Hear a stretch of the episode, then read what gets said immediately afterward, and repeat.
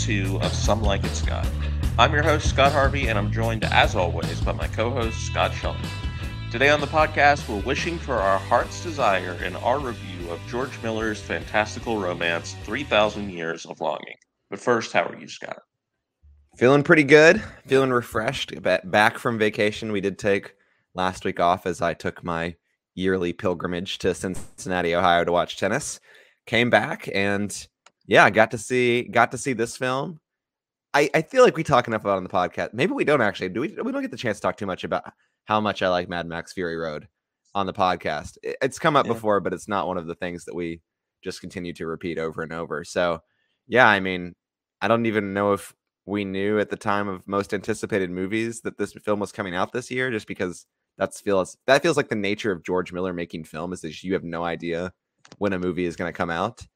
But when we saw that it was debuting at Cannes, it was like, that's that's pretty neat.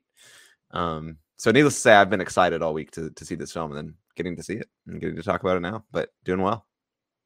Yeah, I mean, I think the marketing is also part of it because a lot of people have commented on this, but it just feels like it's crazy that um, you know we have a new movie coming out, first movie in seven years from the person who made you know a huge movie, Mad Max Fury Road, and people are like finding out about it the week before it comes out, like just because it just MGM just hasn't marketed the movie. Like it just Yeah, it's it's it's definitely one an MGM problem. But also two just like how do you market this movie? like I, I mean no it is very how to market this yes. movie. this is yeah. definitely I mean we'll get to the review in a moment, but this is definitely like his one for him, right? After doing oh, yeah. The one for you with uh with Mad Max Fury Road. Which even his one for you is, is the one for out, all of us. little, yeah. little out there. I mean, even yeah. even that's a little out there, but this sure, is, sure. you know, something completely different. But you know, anyways, not, not my favorite talking. movie of all time. It's fine. only the, only the second uh, favorite movie of all time. But yeah. um, as mentioned, Scott, we're already talking about it. Our film today is 3,000 Years of Longing, the first film in seven years from Australian maestro George Miller, and his first since the decade defining action epic Mad Max Fury Road.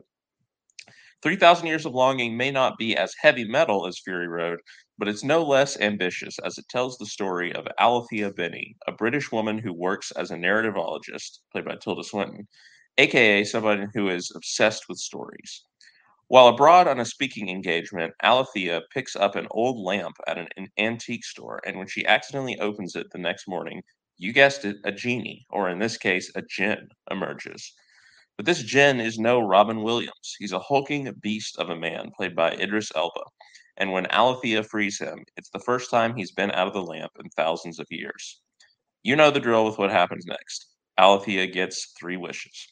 However, someone who knows stories as well as Althea does knows that the genie stories usually end up as cautionary tales and is therefore hesitant to use her wishes at all, especially because she seems mostly content with her life of solitude. However, the Djinn soon begins to share with her stories of his own about his life in and out of the lamp, which traces all the way back to the time of ancient civilizations. And as he does, a newfound purpose and passion seems to emerge in Alithea, causing her to worry whether these wishes wonder whether these wishes could help her fill a void in her life she may not have known was there. Scott, 3,000 Years of Longing is a significant departure from Fury Road, but does George Miller's melancholy love story feature the same imagination and ingenuity that made his last film an instant classic, or is it a navel-gazing fantasy not worth the seven years seven-year wait? Yeah, for me, it's more of the former. Absolutely, I think that it's just on on its surface, and I'd see also at a deeper level, this film is very different from Mad Max Fury Road from you know half of the films he's making. I mean, it's basically the same as Happy Feet too, but you know, Mad Max Fury Road, it's a departure sure. from. No, that, that yeah, I mean George Miller's known for for really mixing it up um on the types of movies that that he does for for sure and this one feels different. I, I mean the I feel like the if you've looked into this movie at all, you kind of know that this this this is a movie he's been trying he's been wanting to make for decades, but sort of like James Cameron and and his Avatar sequels waited until the technology sort of existed for him to really realize his vision in, in the way that he wanted it to be. And I think that's such a critical component to this film is the vision that he has for it. I mean, on, on paper, honestly, Scott, like this is not the kind of movie that that should work for me as someone who really doesn't yeah, like voiceover in film. Really, I mean, I'm I'm really someone who's partial to movies that take full advantage of the medium, and I don't think that on paper this is necessarily a movie that that would you would expect to do that. It is essentially a talkie where one person tells another person, you know, three or four, you know, longer form stories and it's interwoven with, you know, whatever interactions that they're having between the stories. It it doesn't seem like something that you need to put onto the screen that you could just read in the form of a book and be perfectly content. And this is based on this is based on I believe a short story or a novel um as well.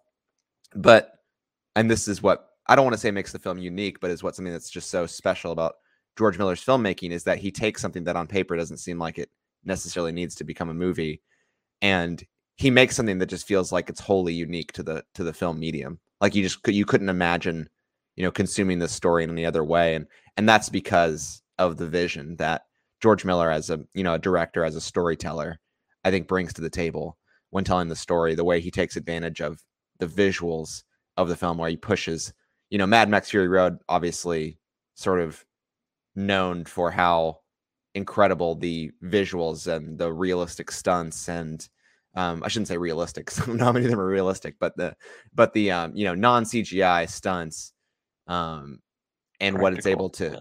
What'd you say?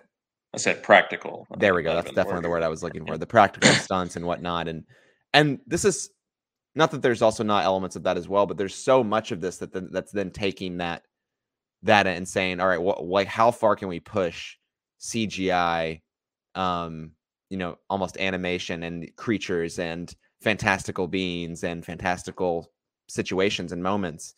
Um, and it's all in his head. It, it's so clear that he has just like this just very salient image in his head when he's making these movies. And I think his ability to translate that to the screen, to communicate that to the performances that you get. I mean, yes, Idris Elba and Tilda Swinton are in this movie. There's lots of other people in this movie. No way you've heard of any of them. Um, they're just all completely random people I'd never heard well, of before.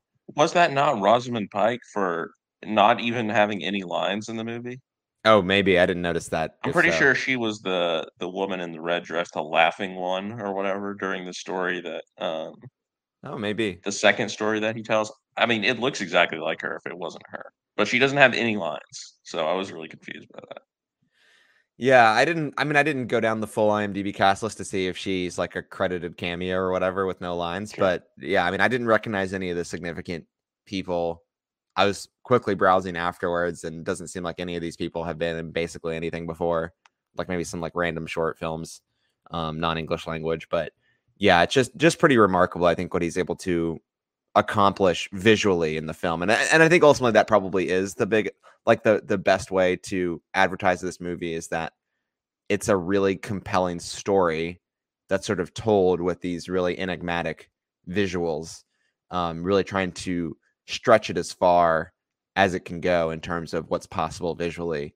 It's not avatar like it's not what you'd ex- it's not like a bunch of blue people swimming around under the ocean for two and a half hours which is probably what's going to be you know have a you know the way of water this december but it, it it feels something that is of a of like a similar intent. It feels like this idea of like we're going to tell you this, you know, generational spanning, you know, era spanning story of this person or this I shouldn't say person, this jinn over time and we're going to show you like biblical era, we're going to show you middle middle ages and then, you know, we're going to take you all the way to the present and I think that it's this really sort of immaculate effort to sort of tell this seamless story that uh, the, I think the one the one word that came to mind after as I was sort of sitting in the theater as the credits rolled just like I was just utterly enthralled by by the film the entire time I was watching it. Um, it, it I never really felt snapped out of the moment. I never really felt anything except transported to you know where George Miller's head was at when he was making this film, and you know Idris Elba and Tilda Swinton I think did a really really good job embodying these characters, bringing a lot of I don't know I don't know what the right word is like uh, like um magnetism almost to, to the screen. I think I, I was just like I, I was reading a, a, a, review afterwards that's talking about how there's I think it was David Ehrlich's review saying that Tilda Swinton is the only person on earth who who would ever play a narratologist Alithea Binnie. Like you just can't imagine anyone else playing playing Yeah. that role, and I I think that's probably right. Um, especially the the way she plays it and and what she brings to the role. Like none of her characters are the same. Like she's not playing the same character over and over again in movies. Um, but at the same time, she is playing the same character over and over again in movies. I feel like, um, even something like Memoria last year, um, you know, the Jim Jarmusch movie from a couple years. She's just playing the same character. Like she brings this sort of ethereal nature to all the characters she plays. That's um, it's kind of hard to take your eyes off of. I think it's really strong. I guess la- last thing before I throw things over to you is practice. It's just like when I'm thinking about the cinematography of this film, I like walk into this movie and even from like the first scene, like what George Miller and his cinematographer, which is I think John Seale, is doing at the camera here is just like you just don't like it's just not the kind of movie that you do these sort of like cinematography tricks for like the way that it it pans around like kind of goes in and goes back out in the same conversation and it's just it, the camera's moving a lot and but like not in a distracting way in a way that really enhances the experience and i think that's one of the really special things about the kind of filmmaker that that miller is um also tom holkenborg um junkie xl uh doing doing the score here appropriately epic. I mean that he did the score for mad max fury road and i think maybe a couple other of of miller's movies as well and um a really fantastic partnership between the two of them so really a thumbs up all around for me i really found this film quite transporting quite enthralling um and a great way to spend you know 100 and 105 minutes Yeah, I mean, you certainly don't see this type of cinematography in a studio, big studio film like No, this um, no. anymore. Uh, except for like nope or something like that Yeah. Yeah. Um, but even still, I think this is even more out there than Nope.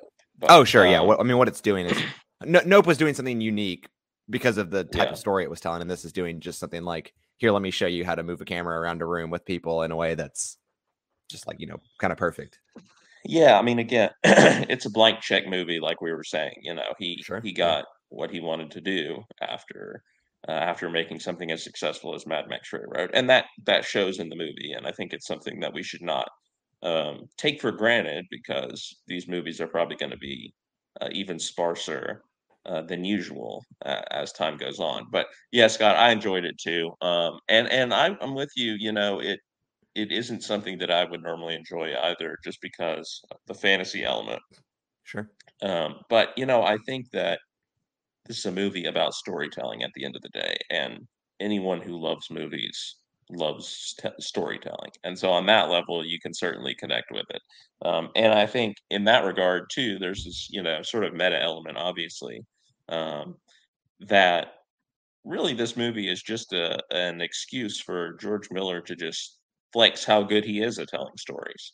Um, because two thirds of the movie is primarily just Idris Elba telling these, you know, um, old stories about his life, you know, in and out of the lamp in like ancient civilizations. And, and he's really just narrating it it's not like yeah, it's not like these like weird it's not like you see setups in movies where it's like i'm going to tell you something that happened in the past and it like literally transports you and like you, Yeah. you see the scene play out and like he's just narrating the whole time which i think is one of the remarkable things about the film yeah. Uh, upon further research, I'm not seeing anything about Rosamund Pike being in there, which is shocking to me because I could have sworn that was her. But um, anyway, that's, that's it could be a, it could be an uncredited cameo you never know but yeah, I, this is just an excuse really for him to show off his, you know, imagination and ability at building worlds and telling stories about, you know, the people in those worlds. Um, and you know, in that regard, I think it's very transportive. It's everything you want it to be. Um, even though he's telling these sort of, you know, Ali Baba esque um, Oh, yeah. stories, yeah which thousand and one you know, arabian nights yeah in theory you in theory you've heard before um you you still get you know swept away by the the vision with which he tells them and and you know he obviously does put his own spin on it um and there's there's some directions uh that will probably um cause some people to turn up their nose a little bit or uh, be uh be a little turned off by the movie, but that's fine. Uh, I'm sure there were people who reacted the same way to Fury Road, even. But um, but yeah, then the movie has the third act, um, which is maybe where it takes it down a little bit um, for me. Uh, like I, I don't know that I ended up liking it quite as much as you did. Um, I definitely think it's ultimately successful with what it tries to do in the third act. I just think that it is uneven, and there's some things that start getting introduced, some ideas that start getting introduced that I was like, "Oh, hold on, wait a second, like this is coming out of nowhere," kind of. Um, this particular theme, which I'm sure we can get to, but you talking about the neighbor, um, like the neighbors, or yes, um, and specifically what, yeah, what they tell, what they are talking about during their first interaction. Um, kind of comes out of nowhere. I mean, like it's a it's a nice sentiment, obviously, um, what we ultimately get to, but um, I don't know that that was what I thought the movie was about um, until we got to the third act. But yeah, it, yeah, I think it ends on a nice note. I think um, you know I was interested to see where it was going to go once we got out of the confines of this hotel room and the stories that Idris Elba was telling.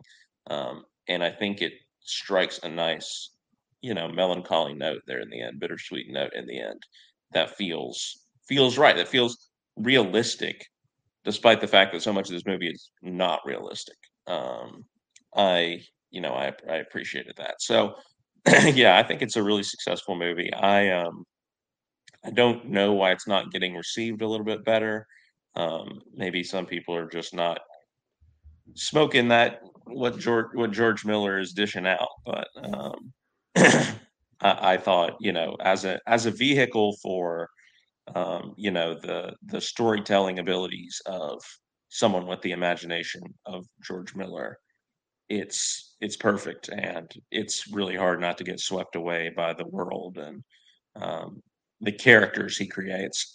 and I think you know that Alithea and you know the Djinn are two strong characters and have really good you know chemistry with each other. And you mentioned you know there's a bunch of other actors and random people that show up over the course of the movie, and you know they're fine, but this is really a two-hander, and um, those those two actors are more than capable of carrying carrying the load of the movie um, from beginning to end. So I thought um, it was all around, you know, successful and yeah, wor- worth the wait. I mean, it's not a Fury Road level epic masterpiece, but it's a type of movie where we're not getting anymore, and which we're gonna get even less of probably.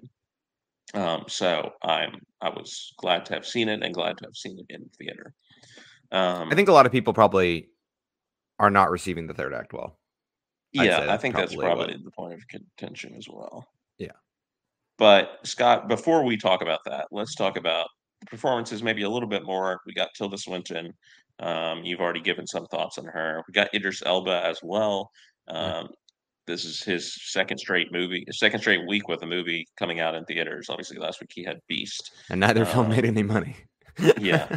Um, One of them expected to make a name, the other not, probably. he's still a, a genuine movie star for sure. Um, and I'm wondering what you think about his performance and anything else you want to say about Tilda. Yeah, I really I really liked his performance. I I- feel like he fully embodied this role as as the Djinn. You you mentioned in the sort of setup where especially when he when he first comes out of out of the the bottle, the I don't even know, I guess it was like a almost like a mini little vase. Um he really I mean, it, it takes a while for him to size adjust to the space and I feel like I feel like his his commanding presence in films, he's like really able to I think introduce himself in a very sort of believable you know big jinn in in a small hotel room kind of way. That's a weird thing to say probably but i feel like it's so believable it's so believable that that the the performance he gives as this sort of like otherworldly almost fantastical being who's has this sort of world weariness that you'd believe he's been around for thousands of years and one of the things that I really like about the performance is that, I- I mean, like ultimately, I think you you do. At least I came away with thinking that he was being candid the entire time he was telling his stories. But I really like the sort of almost mystery around this sort of like consistently drip fed mystery of like, is he being honest with her about everything? Like, it, like is he? Do you, are you sure that he's being on it? Like, I did kind of like that, and I think he was. It, he was able to add a level of melancholy where your brain is saying like you probably shouldn't trust this creature, but like it's just such a good perf- like it's, it's such a it's almost like eh, at a meta level it's like such a good performance of this person performing these stories that it it really lends itself to the believability of you know this you know millennia old being I, I do ultimately this film's a two-hander. I think that's true. I don't think this film at all works without idris elba really being able to effectively narrate you know the first half or two-thirds of this film. And so I don't think it can be understated um, how important, maybe even more so than Tilda Swinton's performance is in just making, I think, a part of the film, you know, a, portion of the film that everyone can agree is like really compelling, um, work in a really compelling way. It's just really, it's almost impossible to make the first half of the film work without without his. Granted, that element of it is almost a voice performance, but that's saying a lot because I don't, I don't think that's easy to do. Um, at least not in a way that works for me always. So big kudos to that to really bring sort of like you can you can feel his energy levels like sort of ebb and flow at, over the course of time stories as you reach different parts and there's just a lot of soul i think um in in the cadence at which he tells the stories so a big a big um sort of round of applause for that carrying that element of the film yeah i mean he's someone that i always enjoy but there's oftentimes in movies that I don't really like. Sure. Um, you know, he's done a lot of franchise stuff. He's been in Marvel movies. He's been in Hobbs He's been Black Shaw. Superman. Yeah. Yeah. Um, yeah. And, and but you know, he's someone that I enjoy when he shows up. So it's nice that you know now he's in a movie that I mean he has been. You know, he was in The Harder They Fall obviously last year, but um, it's nice, you know, to see him in something where I think he really gets to show off his acting chops. This might be my favorite performance, honestly, that I've seen from him. Um, I think he does a really good job here. Um, and yeah, it's his size and all that. Obviously, his physical presence fits the character well, but um, there's a vulnerability also to the character, which is a nice contrast and complement to, um, you know, his his initially very physically imposing size and you know manner of speaking maybe.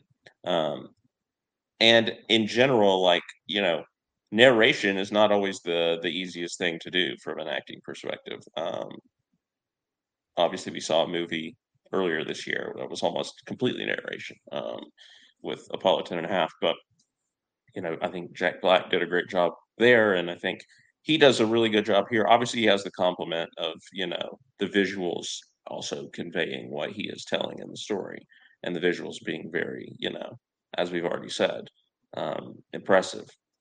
But the entire movie and their relationship is kind of premised on her being so swept away by the stories and you know transported by his ability with uh, for spinning a story that um, she falls in love with him right? Uh, because she is such a stories are everything to her. Basically, she's you know based her entire career and life around it, um, and now she finds somebody who is seemingly in a similar position to her, and he's also spinning these great stories. Um, and I, I I got it. Like I thought it all made sense that you know when the movie makes the the choice to take that shift, which is kind of I guess kind of starting the third act a little bit um, is when Alithea kind of says, you know, I've decided I want my first wish to be that, you know, I we fall in love that, that you love me basically, yeah, uh, because I love you. Um, so I thought all I thought all of that worked.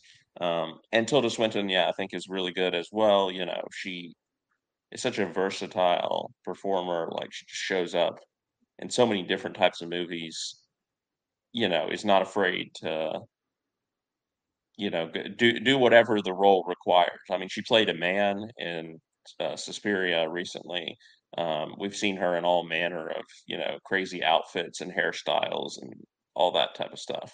Um, and you know, I, I think um, she always, you know, finds the humanity within the characters that she's playing. Um, it's it's great that you know someone who's such a you could say is an oddball performer, I think, continues to get such high profile roles and is held in such high regard by so many major filmmakers. Because if you look at all the filmmakers that she's worked with, um, it, you know, she's got a real hit list there. I think within her filmography, but um, but yeah, I yeah, the Russo really brothers. Yeah, I mean, incredible.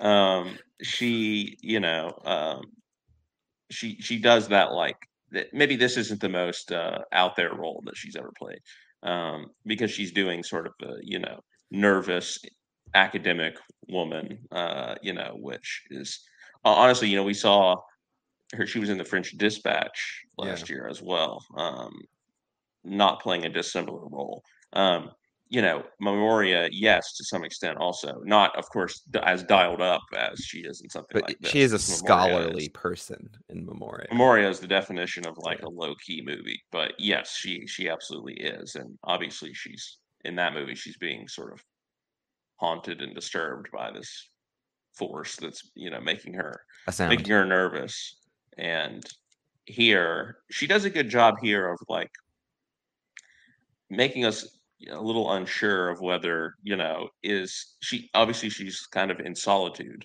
um, she doesn't really have many friends she doesn't have a husband anything like that um, it, making us wonder is this the life that she really wants? Because she says it is um, or is there is there still something within her that eh, you know is wanting for more is wanting for companionship um, is wanting for someone to share life with um, and i think that tension is you know necessary for, to the movie for her to you know eventually make that decision that she does make uh, to with her first wish and with her second wish too. But um, but yeah, I uh, I thought both performances really strong. Like I said before, they're definitely more than enough to carry the movie through um, to the finish line on their own.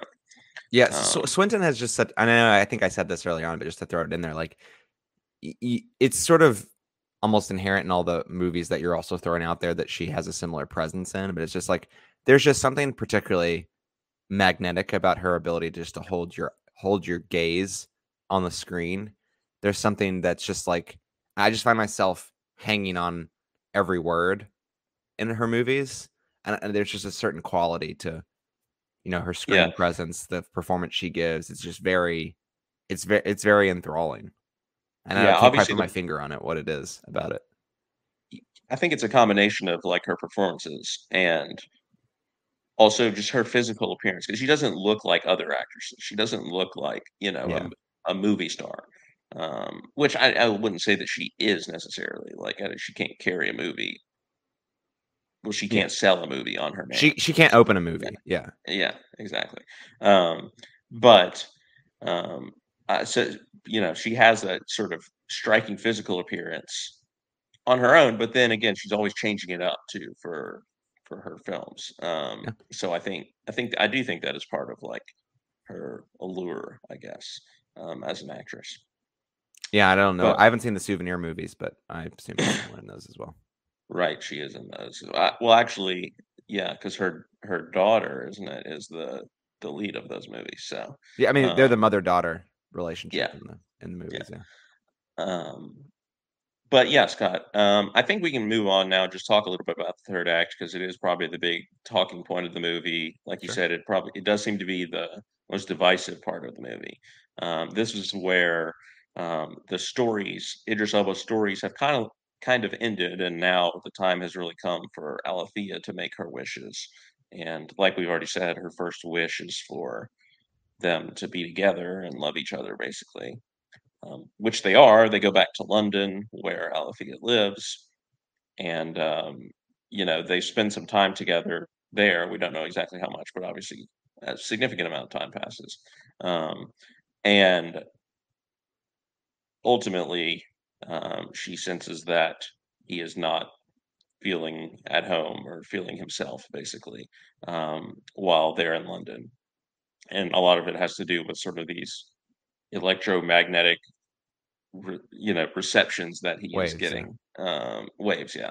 Because um, he's like a his body's like a transmitter, and there's all this, you know, obviously because he's yeah. There, it's like earlier on in the movie, it basically explains how his physical being is like basically an aggregation of electromagnetic waves.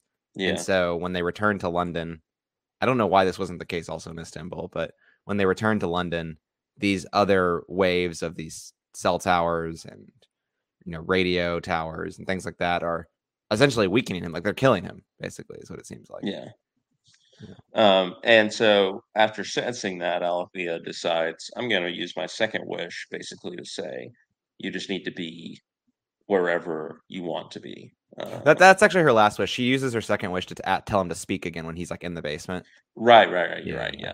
Um, her, yeah. Her third wish is to is to say release him, um, basically. Yeah yeah, be be where you want to be. Be free. Um, and he he is, and he leaves. But yeah. in the final scene of the movie, we see basically that he he comes back and visits her every so often. Um, and that's kind of how the movie ends. Of course, uh, you know, not on the fairy tale note necessarily that the movie sets up, um, because the whole thing is sort of narrated by Alithea saying, "Oh, this is you know a fairy tale." Well, she's actually writing her own story down, but yeah. Um, but yeah, Scott, what did you think about the way that the movie chooses to end? Again, not with the traditional happy ending, I guess, um, and I guess just just the direction that the movie decides to go in heading back to London. What did you think that that did for the overall themes about storytelling and everything else that's in the movie? Yeah, it's, it's definitely a, a, left turn for the film. I don't know if I was necessarily expecting to spend, you know, half an, the last 20 to 30 minutes of the film, you know, in a completely different setting. I wasn't necessarily expecting that. And just just in terms of the parts of the film that you're talking about, I actually think that works quite well. Um, I was a little bit hesitant at first, but then when you really, I think, drill down into really thinking about and taking Alithea's perspective of the of the film, someone who is like, you know, this this meta storyteller who overanalyzes and overthinks all kinds of stories, who's taking this perspective and applying it to the stories that Jinn is telling up into the point where she is just so swept away by that last story that the Jinn tells that she sort of just like succumbs to you know real like appreciating that you know her life of solidarity is is something that she's been happy with but isn't necessarily as fulfilling as as what the Jinn has described to her and the stories that he's told. Is not as she doesn't see, she doesn't really perceive that as fulfilling. And i think that that the the final act of the film when you when you really sort of try to tie those two parts together I think it makes a lot of sense. I think she's someone who's able to sort of remove herself from her like raw emotions as a character and appreciate the story of it all and other people's perspectives and that aren't as sort of gl- like glued and in the moment in the stories and i think that it provides a sort of unique sensibility to the character of Alithea, who's able to sort of say, you know, this fairy tale story that I've sort of devised for myself by making this wish is not, it's not the right outcome. It's not a good outcome. Um, as you know, someone who is a narratologist, you know, knows that this is not a good outcome, and there's a way for everyone to be happy in the story because I think that she knows her although again maybe there there is a sense of longing for this this this companionship but like alithea as a as a human was happy and was content even without it. And i think there's an element of recognition of that there's an element of appreciation of of that she in spite of her you know meta awareness isn't it still sort of like succumbs to this idea of making wishes and and wishing for things that get her into trouble ultimately in the grand scheme of things and, and don't actually lead to the outcomes that she desires.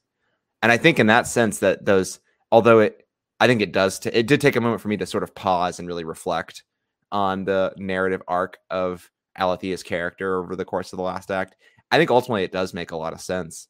I think her releasing the jinn, it makes sense on multiple levels. It makes sense because she loves him and wants him to to not suffer and to not to not be this way, and also recognizes that like the the act of wishing for this is is maybe ultimately what doomed this the the very micro like situation that they're in and i think that given everything that happens in the first half to two thirds of the film, I think that's something as a as a character trait of Alithea that I think is very believable, um, and I think is sort of sort of one with with the whole development that that the journey that she's on as she listens to these stories and then reckons with the wish that she makes. Yeah, um, I, I think the part of it that works for me is there's there's also this sort of past story that she tells. The one story that she kind of tells is about right. her and this ex-husband, yeah, fantastical creature. Well, not even that. This oh, okay. this Sorry. fantastical like creature that appears to her uh, when she's a child. Uh, oh yeah. yeah. Enzo being his name. Um, I mean, I just kind of think it just as an imaginary friend. Is that was that? Not, yeah, yeah. Okay, yeah. Um, but she kind of suppresses it. Um, and yeah. Basically, cuts him out of of her her life. Um, and now it seems like this is sort of a second chance for her to, you know, embrace that and embrace stories in a way that she, um, yeah, did not before. And I, you know, there's the scene out. You know, the neighbors don't necessarily work for me totally. Um, that's probably my least favorite part of the movie. Um, basically, she gets home and the neighbors are being racist, and she kind of lashes out at them. Um, and then there's a conversation that they have, her and the Jinn, that's like her talking about there's so much hate in the world and we want you know love to overcome hate and it just it took a left turn for me like that i wasn't expecting. However there's then the, then this scene where they actually go to the house of the neighbors her and the Jinn and the Jinn again i think you could argue that this is a bit heavy handed and i think there's like multiple things that go into the neighbors. One of which is actually i think the story that you're telling i think or the the in the story of the imaginary friend. I think that's like yeah. a really critical component of understanding what's going yeah, on thematically with the neighbors. Um, but but to more directly to your question, I think the the part of it there is that this idea of I think it's it's a lot harder, I think, when you lay eyes on like the object of scorn or ridicule or racism, sexism, etc. I think it's it's a lot harder once you you know he's not a human, but like when you humanize this notion of of this thing that you're sort of othering or lessening, I think it's a lot harder to sort of maintain that otherness and that um, sort of inferiority. Not that it it doesn't happen, it does, but I think that's this idea of like this olive branch in involved with actually sort of meeting like the the humanized persona of the thing that you dehumanize. I think there's a like there's a really strong element there, and it's clearly something that, that Miller's interested in because I think that's what he's trying to do with this scene. I I, it, I think it is the thing that works the least in the film, but it, not in such a way that that really detracts in a in a hard way because I, I just think that there's just a lot of intelligence in the way the story is being told, even though it takes a very sharp turn in that third act to where it goes. I still think that the threads all sort of connect in a way that, um, I like, upon reflection, it, it ties together well. I do think that there's an element of, I guess, just to put a bow on the question you asked, the the fact that that these two, like the Jinn who who knows about their racism, um, and these you know these older women who probably don't ever meet, you know, minorities, people of color, as they sort of stay locked up in their in their house, and it is it is a reductive way, I think, to portray maybe racism. Although I don't know how you knew like I don't know how in a nuanced way you portray racism in this movie. I mean, yeah, it's not a nuanced idea. So exactly right. Um, but yeah, I anyway, yeah, I think that there's a way of like connecting those dots in a way yeah. that sort of lessens the tension so, there and and opens people's eyes up to to what they're doing. And I still think that that ties back into earlier in the film as well with all these stories because the the Jinn is traveling through time interacting with these different people who fall in love with him or have a relate or or don't or have just have a relationship with him that that you know takes advantage of his powers. But that these people are like surrounded by others who don't really accept the Jinn as as a, like as a you know as a human as a person. I'm thinking this i'm going to be specifically the first story um where it's not racism. I mean, he's literally surrounded by people of a similar skin tone to him. But this idea of like he's a this othering of of the Jinn, like the you know Queen Sheba is using him for his powers and and sort of toying with him, and and he's sort of held at arm's length by the rest of the court or whatever, and is you know then like physically placed into a bottle by this you know the white King Solomon. Um, I, I think there's there's touches of it earlier on in the film um, as well for it not to come as out of nowhere as I think a lot of people sort of described it.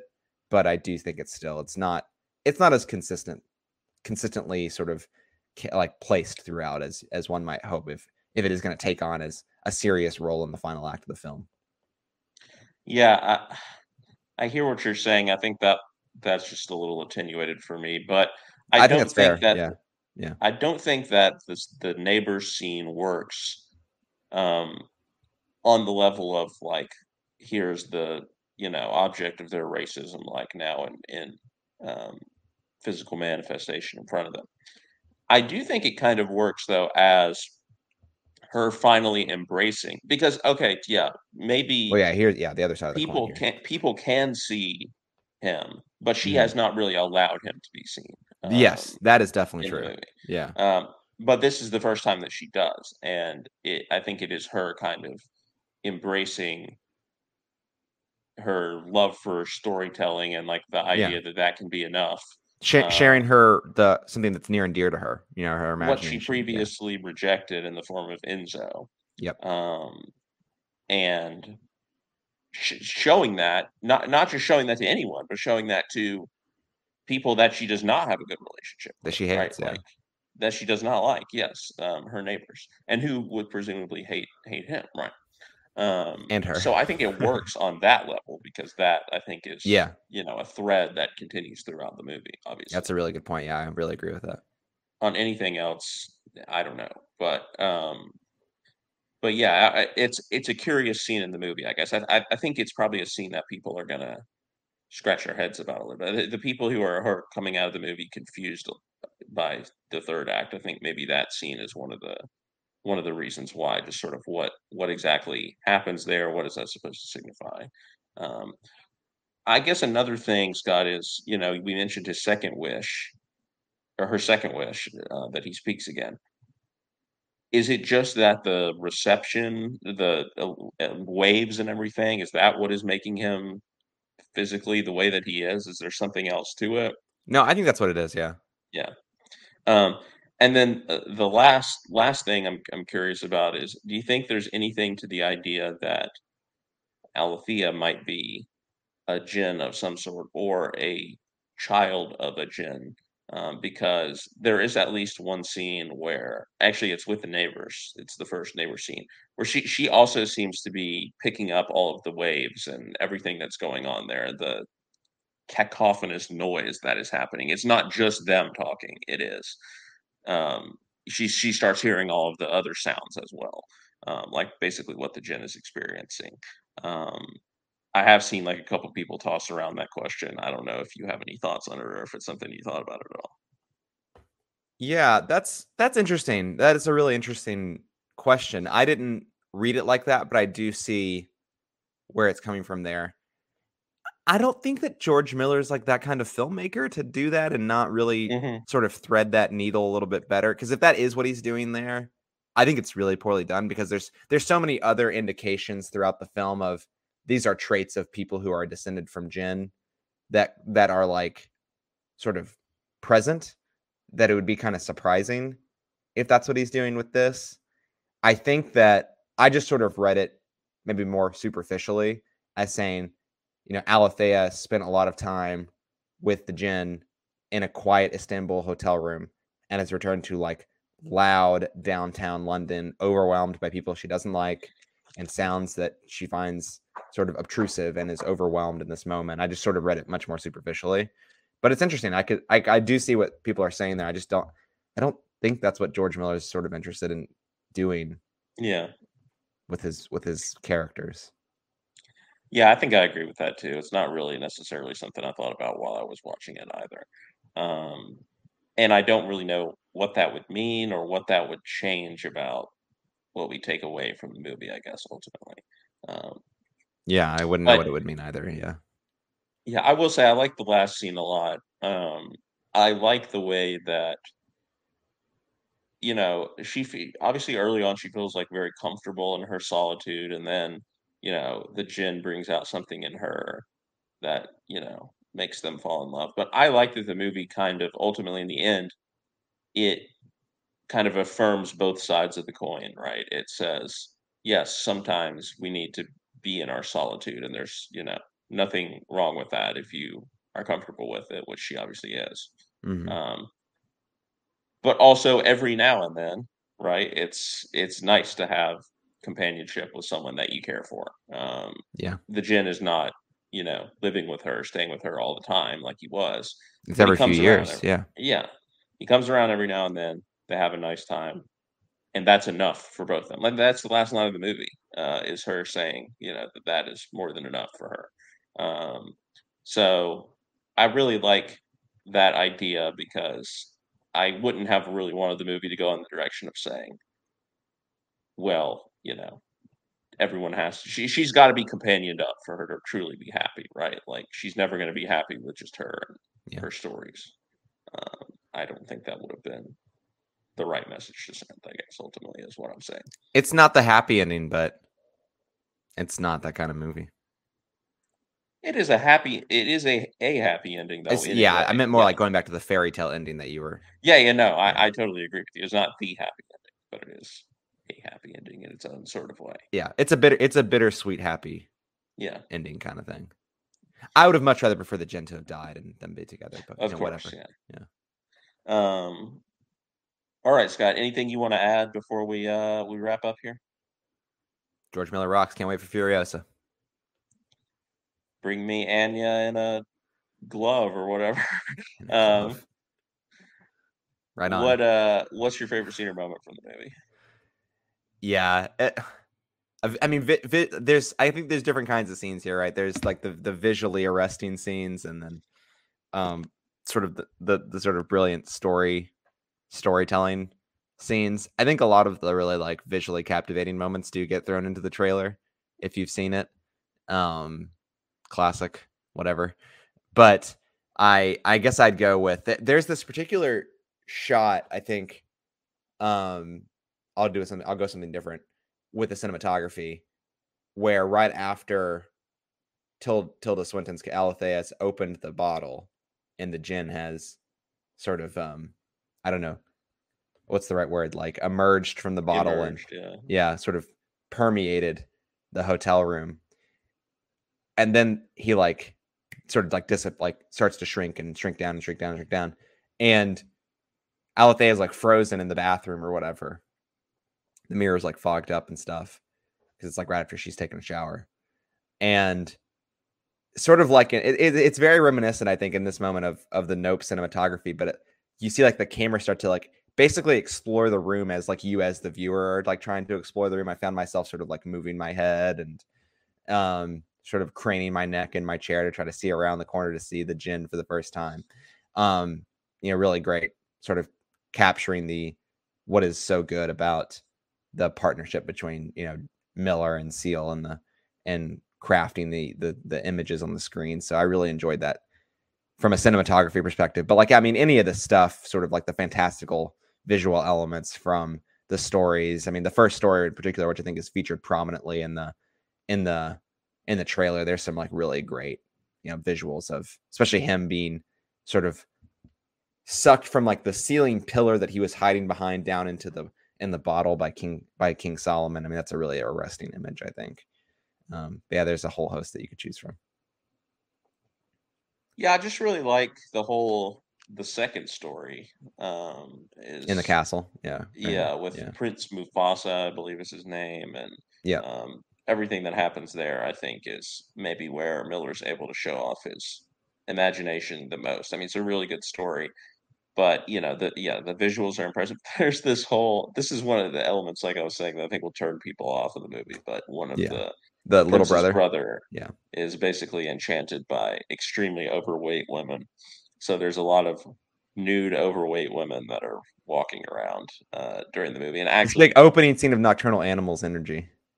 Yeah, well yeah, well, credits, yeah, um, but uh, but yeah, the that actually ends up playing a significant role in the plot too, because one of them slips and falls, and that's how he Crushes. finally gets out from underneath the, the top. I thought that was a nice sort of, but also I thought it was a nice like dark, a bit of dark humor that like he yeah. finally gets out, and then what is her immediate wish is for him to go back in the bottle and be at the bottom, bottom of, the, the ocean, ocean, basically. Yeah. um, so I thought because it's a long story, there's a lot of build up, and it's like, how is he finally going to get out?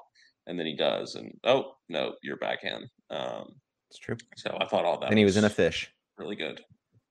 He was. Um, all right, let's put a score on it. What do you give Three Thousand Years of Longing, Scott? Eight point nine. Yeah, I give it an eight, um, just a little bit lower, but I really liked it. Um, definitely go see it in theaters because I don't know how long it's going to be there. Uh, probably not too long. Um, and you know, this is the type of movie that people should support. Um, it's worth seeing right. on the big screen, that's for sure. Yeah, and we got a nice little George Miller, like Tom Cruise yeah, style, Tom Cruise you know, opener, yeah, uh, opener saying, "Thank you for coming to see this in theaters. You're welcome, George. You're welcome." Um, I expect that right. to be on the home release as well. I'm kidding. the ultimate. All right, Scott. Um, let's uh, let's go to a break here. Uh, when we come back, we are going to have some movie news to talk about. Um, namely, we're going to have some delays to the latest films in the DC fran- uh, franchise, whatever they're calling it nowadays. The world's a DC, the DCEU. Who even knows? Who even cares? Um, and we're also going to talk about the big movie story of the week, which is the drama behind the scenes on Don't Worry, Darling. Uh, so stay tuned. We'll be right back.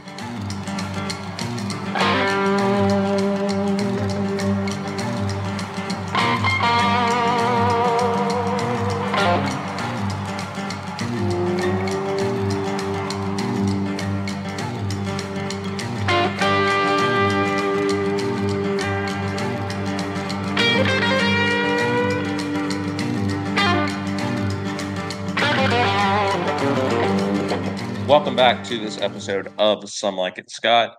Scott, uh, things have been tumultuous to say the least in uh, the world of DC comics coming to film. Uh, sure. For the last decade, really, um, and and beyond. Obviously, they had a big success earlier this year with the Batman, um, but mm-hmm. everything that's going on with Ezra Miller and the Flash has really derailed things. Um, sure. And now, uh, a couple of their upcoming movies um, including one that was supposed to come out this year, I believe, um, have yeah. been pushed. Um, you want to tell us more about it?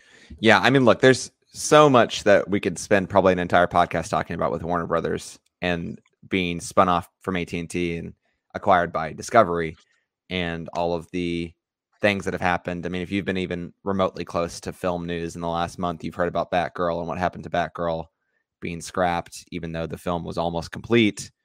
Um, that was sort of part of a lot of Warner Brothers cost saving Warner Brothers Discovery's cost saving methods. This doesn't seem like a cost saving method, although maybe it is in terms of amortization and stuff. But they've delayed Shazam to Shazam Fury of the Gods and Aquaman 2. There's another, there's a subtitle on that too. Something City, I don't know. Lost City, I don't know. Um, I don't care. I didn't like Aquaman the first one. Probably not gonna like the second yeah. one either. But these films, which I remember, I remember before, was it uh was it before the Batman earlier this year where there was like a stinger of, ev- of like every DC film project, including the Flash, which was then like subsequently delayed into 23, as well as I mean, I I mean, I, I guess to be fair, Aquaman 2 had already been delayed into 2023 as well into March. But there was like a stinger after after the Batman, I think, where it listed like every Warner Brothers DC movie that was coming out you know, in theaters that year, and it was like, you know, it was Black Adam, it was Adam. it was um Shazam, it was The Flash, it was um Aquaman 2, like all these movies that were supposed to come out this year. And just like none, none of them are coming out now except Black Adam. Because because because Shazam 2 has been basically pushed to um Aquaman 2's release date in mid to late March. And Aquaman 2 has been pushed all the way to Christmas of next year, holiday 2023 and which is when the first one came out actually it did come out yeah i mean it made a, over a billion dollars in that holiday window in 2018 2019 2018 2018 yeah because 2019 was joker um and you know holiday window 2018 And so, yeah, it's been pushed back. It feels like what it is. I mean, to me, this just feels like such a disaster, um, given all of the bad press that's going on because of things like Batgirl getting scrapped, because of Ezra Miller being an absolute disaster in almost every respect, and because like I like who is excited about Black Adam? Like no one's excited about this. Like surely no one is excited about this movie. Um and the fact that that's all you're going to get. Meanwhile, they're like pouring 150 million dollars into Joker 2 um with Lady Gaga and Joaquin Phoenix. Like like it just seems like DC like you said has been a disaster for a decade. You know, pretty much ever since Nolan. It's not I guess not a decade because ever since Nolan's trilogy finished, Christopher Nolan's Batman trilogy finished like everything in the in the DC world has been sort of just in terms of films has been a disaster. Especially since, you know, everything with Justice League happened and and subsequent to that, but it, it somehow feels like it's, it's not getting fixed, it's not getting solved. It's like in, in a way it kind of felt like yes, they sh- like DC had struggled a lot, but like there had seemed to be some sort of semblance of a plan that was starting to be enacted and work on the part of DC. Whether you like the movies or not, I think is a totally fair question. But they they had they had generated a lot of successes before the pandemic. Aquaman was a success. You know, um, Joker was a success. Did, we didn't like either of those films, but they were successes, and they had a plan to just make good movies, which I think is probably like again whether you like the movies is one thing but like their idea was not to like was to scrap the idea of like really investing all of their time and energy into making yeah. an extended universe and just like making a bunch of movies that were good. And I think, you know, we finally saw that with the Batman earlier this year, a movie that we both really enjoyed. Um, and now it just sort of feels like between the comments by David Zaslav, who's the CEO of Warner Brothers Discovery, about making a new 10 year plan, like I just don't even know what they're doing. Like, if there was news tomorrow that came out and that they were scrapping every DC film except The Flash, like that's currently like I'd believe it. Like that wouldn't even surprise me at this point. It just nobody would like, care that much. Uh, yeah, sure, that too. But like it would just feel like such a disaster. I mean, like technically, Batman Two has not been greenlit yet. Like the sequel yeah. to to Matt uh, Matt Reeves's Batman movie earlier this year. Just like psych- like how how has that movie not been greenlit yet? Like that's crazy. Um, that's just wild to me. I have no idea what's going on.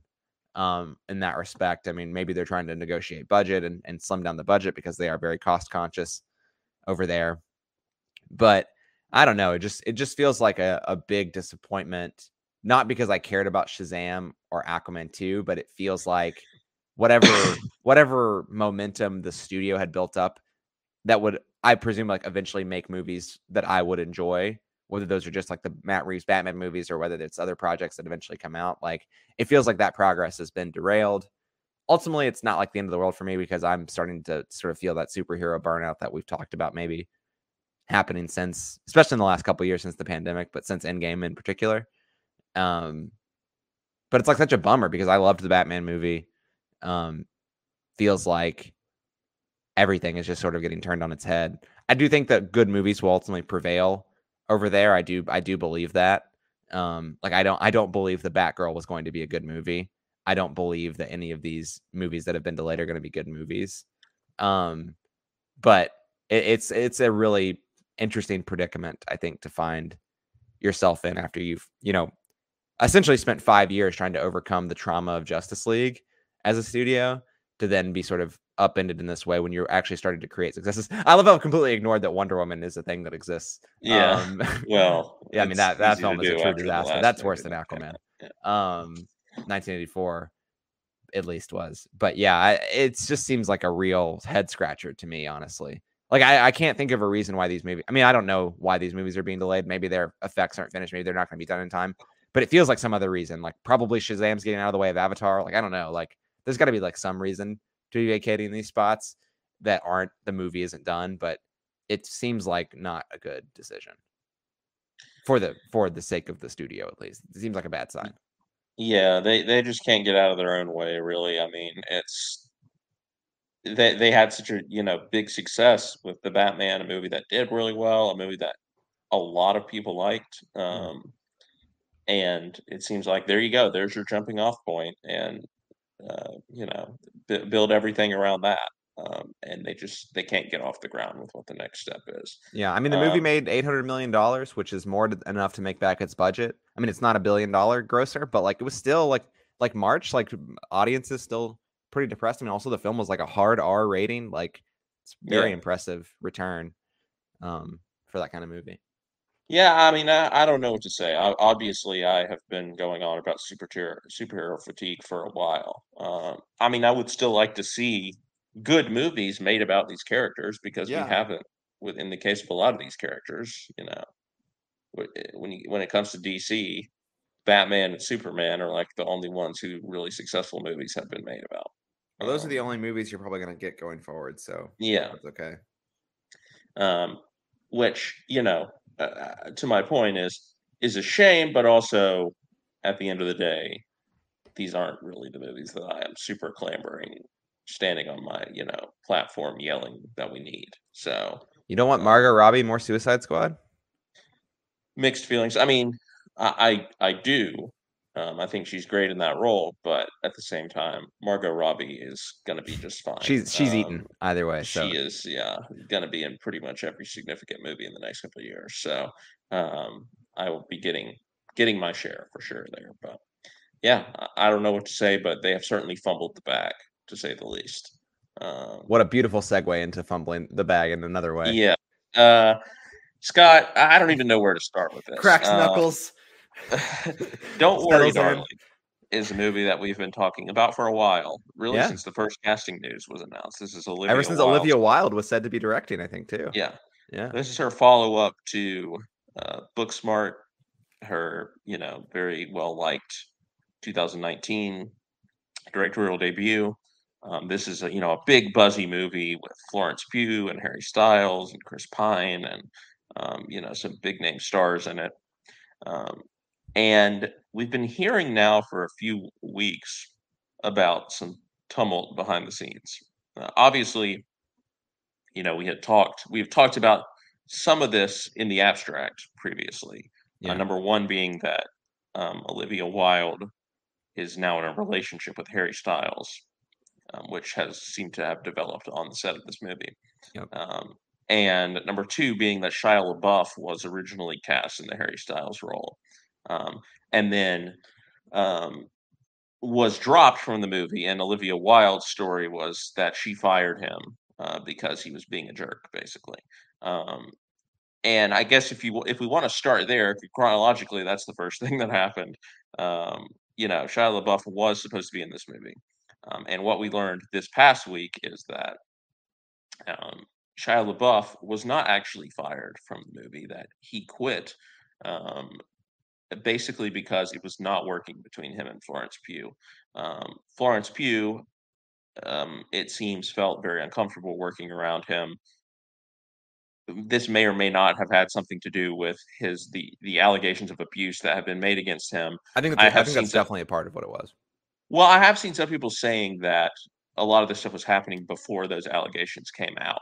Mm-hmm. So okay. it's difficult to say whether or not. But again, we know that Shia LaBeouf, even outside of those allegations, has like weird, very intense methods and processes yeah. and stuff that he um, apparently uses when he's in a movie. So that was making her feel uncomfortable. And obviously, Shia and Olivia Wilde were having conversations about this, um, you know, behind the scenes. And one of those conversations was on a video which was released, um, in which Olivia Wilde is sending a message to Shia, basically saying, "I still think we can make this work. Um, if Miss Flo can, you know, see that it's not all about her or something like that. Uh, that's a paraphrase, but Miss Flo um, needs a wake up call. I think is what she's. Yeah, like yeah. That. Basically, um, saying that they she she and Shia are going to try to do whatever they can to get Florence Pugh to suck up her you know misgivings about this whole situation. Uh, obviously, not sort of the environment you want to create on your set. You don't want to be pressuring your actors to um to be working in some sort of uncomfortable environment. But that it, it seems something that's exactly which he was praised for on Booksmart. Yeah, yeah. It seems like that's exactly what um, Olivia Wilde was doing. Um, and Shia LaBeouf ultimately, like we said, he quit the film. Uh, you know, presumably because it wasn't it wasn't working. Um, so he was not, in fact, fired, which is the story that Olivia Wilde had told to a lot of media outlets. And Shia LaBeouf released, you know, his own side of the the story, backing up, backed up with pre- look, look. I'm not happy about it either, right? That Shia LaBeouf actually made some points here. Um, but I have seen people being like, "You're really going to believe him? Like he's an abuser and all this stuff?" Well, yes, but the man has, has receipts. He he has text. He has a video. Like I'm sorry, like he can be a garbage human being, and he can also be right about this. Um, and I think he is, but um, that is, you know, sort of the tip of the iceberg. Um, we had because we had already heard going along with this, you know, we'd already heard basically that um, now that Harry Styles was cast uh, to replace Shia LaBeouf, and this relationship developed between um, her between Olivia Wilde and and um, Harry Styles that basically Florence Pugh ended up having to direct large parts of the movie or oversee large parts of the movie at the very least because Olivia Wilde and Harry Styles were very distracted with each other and basically only you know cared about each other. Um, Florence Pugh, her actions or lack thereof seem to back up um, also what's going on. I will say that that last part I saw TikTok yeah, um, was kind of what yeah what uh you know I think broke open the dam by somebody who worked on the movie. Um, but Florence Pugh has really not promoted the movie at all on her social media, and af- after all of this stuff came out last week, her publicist then, or whatever um, said that it was then released. Yeah, yeah, that she is only going to appear uh, at the Venice Film Festival to do press for the movie. And actually, what I read even further into it was that she's only appearing in Venice uh, because she's gonna be close by filming Dune too. Um, and right, it's, in like, Hungary. That's right. Yeah. yeah. Uh, and so it's like I was in the neighborhood, so I'm gonna pop by and do this. I was in the eurozone, I, so I'll I'll roll through. I don't think I owe anything to you people. And frankly, I don't think she does either. It sounds like this was a horrible experience for her in particular. Um, specifically as it relates to Olivia Wilde and Harry Styles, it sounds like. Yeah, but maybe maybe specifically Olivia Wilde. I don't know how much beef she has with Harry Styles, but for her number one having to be made very uncomfortable in working with Shia LaBeouf, and then when he was when he was um, you know dropped and replaced by Harry Styles, for their, her then having to deal with the director just seemingly super unprofessional gallivanting yeah. on her own. Yeah. Yeah. Um, so I I feel for for Florence Pugh, and I certainly respect her decision to not do any press for for this movie. I, I like I said, I don't think she owes them anything, especially if she and especially if it is like people said that she ends up ended up directing like you know parts of the movie. Like she has done more than what was certainly asked of her, or that should have been asked of her. So um, a lot going on, obviously, with this movie. I guess the the questions now are: Is this gonna is this movie gonna be good? Uh, because we were excited for this movie, Scott. Oh yeah, um, and you know it certainly has a lot of pieces to be good, but I think there are a lot of questions now about how could such a toxic environment on set produce you know results um, with mm-hmm. the actual film. And I guess the other question is what does this mean long term for Olivia Wilde in particular? Because she has definitely come off looking worse than anyone in this whole thing. Um, and yeah. how does this affect her future as a filmmaker? And are performers still going to want to work with her after this? Yeah, I mean, an interesting question. I think when you were sort of posing it, maybe more abstractly, when we were talking back and forth the other day, I said, gonna depend on how well the movie does. Like if the movie ends I up doing I guess really well, yeah, money ultimately is the well. I, I yeah, there's two things. There's two sides of it. Like studios' willingness to work with her is going to depend on how well the movie mm-hmm. does at the box office. Now, actors wanting to work with her on her movies is obviously another question. Sure. I'd be curious if that was Florence Pugh's experience. That's certainly an interesting one. I'm very curious what like Chris Pine's experience on the movie was. Yeah. You know what I mean? Because like ultimately, most people aren't going to be the leads in um you know in Olivia Wilde movies. So is it just because she was the lead that it was a difficult is it just because Olivia, like you know Harry Styles was in this movie is it just because she didn't care what Florence Pugh wanted because with the whole Shia situation and it, it could also be all those things right so it's eh, as an actor you know I think it's probably going to depend on, you know, how much influence you have.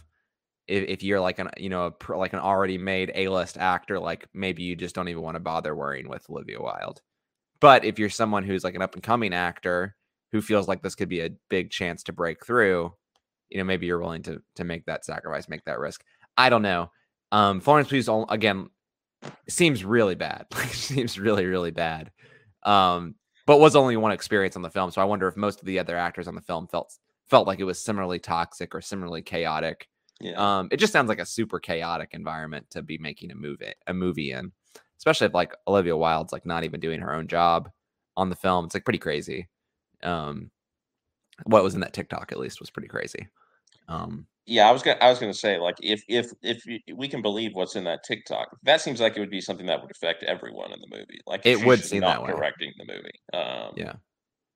I mean, but, yeah. If you have yeah. what? Who's it? Like, uh, is it Const? Who else is it? Constance Wu. Who else J- is in this movie? Chan. I think it's Gemma, Gemma Chan. Chan. Yeah, Gemma Chan, Chris Pine, like all the like. There's other people Nick Kroll, too. I think is in it. Yeah, right? Nick Kroll. Like all these people who just had like terrible times on this movie. Like that's that's not going to be a secret in Hollywood if they if they all were pretty miserable making the making the movie. So, and we do know that uh, Olivia Wilde is already working on I don't know if it's film, filming yet or what that other movie um, about Kerri Strug that has Thomasin McKenzie in it.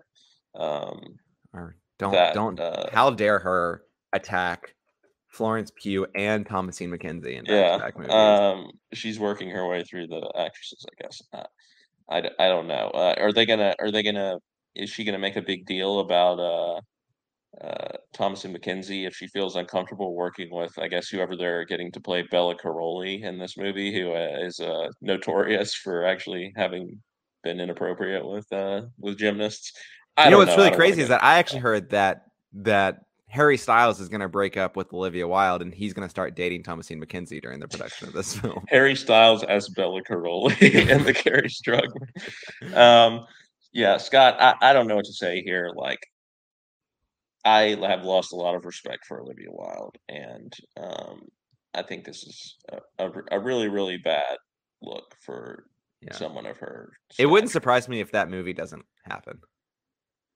Yeah, I, I, I don't know. Um, but I think there is going to have to be some penance paid and some atonement um, performed before I feel comfortable yeah. supporting her uh, again in the future. I, I mean, of course, I'm. She has to make a new. She has to make another Tron movie. Is what you're saying? She has to go back and make a new Tron movie.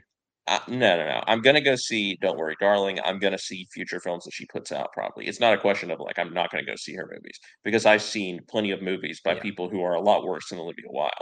Um, but weird flex, but okay. I'm sorry. I've seen know, multiple films by Roman yeah. Polanski. Like, yeah, uh, yeah, you know, you've seen all I the like Weinstein movies. movies. It's fine. I understand. I like movies. What can I say? But, um, but yeah, I like. I, I don't. I don't really think that's that's the point, right? Like, I, you know, again with the whole Shia stuff, I think a lot of people are being a little ridiculous of like, you know, constantly bringing up his abuse allegations and and whatnot, which of course, like I I believe them, and I think he's a garbage human being for having done what he did to FKA Twigs, who was his former partner. But that doesn't have anything to do with this story. Like I'm sorry, it doesn't. Um, it it's just I don't know. It's it it's distracting, and the actual facts of this um, of this incident suggests that Olivia Wilde has done a lot of unprofessional and inappropriate things. And yeah, maybe they're not, you know, on the same level as what Shia has done. I, I don't disagree with that. But they don't have to be for us to call her out and criticize her for for doing these things. I mean, you're always going to be able to what about what somebody did and say, "Oh, well, you know, this person did something worse." Um, but I just think at the end of the day, she needs to be held accountable for what she's done here. Yeah, and I, I think that that probably won't be some sort of like public bloodletting, but I think if again all these things we're saying is true, I think you'll see sort of the proof in the pudding of like who's in her next movie if she makes another yeah. movie. I think I think you'll sort of Mel Gibson. The, oh my god! All of a sudden, she's directing that. uh what is it? The uh, Hunter Biden movie that's coming out. she's directing like the the John the John Wick spinoff that has Mel Gibson in it or something like yeah. that. oh By the way, if you have not seen the trailer for the Hunter Biden movie that's coming out, featuring uh, Gina Carano, of course, of course, um, yeah, obviously, it's uh, playing Hunter directed, Biden, actually, directed by Robert Davi, who uh, is a character actor who was in like I he was in Showgirls, which I watched recently. He played like the scumbag, one of the scumbag guys that um that Elizabeth Berkley works for in Showgirls, which like I guess he was playing himself because he's directing this Hunter Biden movie now, which is basically just a QAnon propaganda. But um, on that note, Scott, uh, what, anything what else? lovely last news story. Yeah. Anything else you want to add before we wrap up? Oh, you didn't give your thoughts on the trailer. I, I really want to hear your thoughts on the, on the trailer. Have no thoughts except the guy who is playing Hunter Biden. Um, he looks I thought it was Pete Pete Berg. Like I legitimately thought it was Pete Berg when I was watching the trailer because he Can looks like Pete Berg. Oh my uh, god! Uh, but then I went and looked him up. His name's like Laurence Fox or something. He hasn't really been in anything significant, but um, it's strange. Um, no kidding. All right, Scott. Uh, I think we can we can officially wrap up for this episode now. Uh, where can our listeners find you on social media? At Eshelton2013, where you can find me talking all about the Hunter Biden movie whenever I see the trailer. And you can find me doing the same at Scarvy Dent on all platforms. We hope you enjoyed this episode. If you have and you'd like to support us, don't forget about our Patreon page at patreon.com slash mediaplugpods. But even if you can't support us over there, we hope you will rate, review, subscribe, like, do all the things that you do on your preferred podcast app. And of course, we hope you will be back for our next episode on which we will be reviewing the Regina Hall Sterling K. Brown starring comedy drama Honk for Jesus, Save Your Soul. But until then, for Scott Shelton, I'm Scott Harvey. We'll see you down the road.